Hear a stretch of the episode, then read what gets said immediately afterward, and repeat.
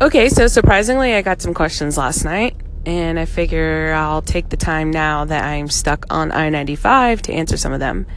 Uh, I try to do this pretty quickly so that I'm not driving and not paying attention.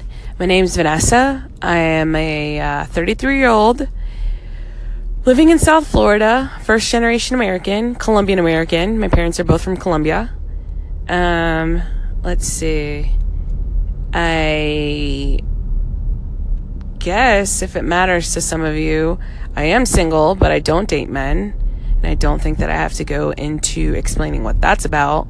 You know, I am feminist. Uh, let's see. Uh, do straight people have to go up to other people and tell them they're straight? Like, this is the really awkward, awkward thing to have to say.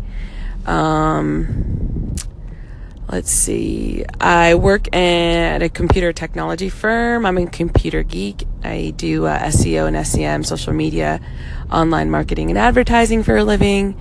I'm a former Division One athlete. I played soccer. Um, relatively healthy my whole life until about the end of 2016 when I was diagnosed with acute lymphoblastic leukemia and lymphoma and had to go through 10 rounds of chemo, one round of high dose chemo, and then a bone marrow transplant March of 2017. Um, although there's so much more that makes up who I am as a person, I feel like I have to say that last little bit because it is what I'm going through right now and I live on a daily basis is just being a survivor and living day to day, dealing with, you know, this cloud that hangs over me that's called relapse. And, um, you know, I'm dealing with it as best I can. Um, before I was diagnosed in 2016, I had never really been sick aside from, you know, I think that the worst thing I ever had was bronchitis. So that was tough. Um, my family is very hardworking. My parents have been together for 40 plus years, and it was definitely a very hard thing to deal with as a family, but we got through it. Um, you know, no one's really ever had cancer in our family. My father's father actually did and passed away, but it wasn't a blood cancer. And just because of the relative state that I was in when I got diagnosed, no one would have ever thought that's what it was. Because you got to think about it. I was going to CrossFit about five days a week, running three miles on average a day. And um, yeah, it was the last thing we could have thought of it being, but that's what it was. And um, I am a religious person.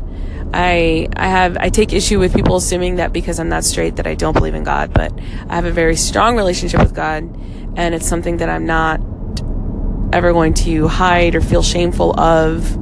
Um, you know, I'm 33. I think that a lot of people, when they get older, at least in my case, feel more confident in who they are, and and I would say maybe five, ten years ago, I wouldn't have been so open about it because people just assume that one thing correlates to the other, but I am who I am and I'm not made up of one thing, you know, as as all of you are made up of many things.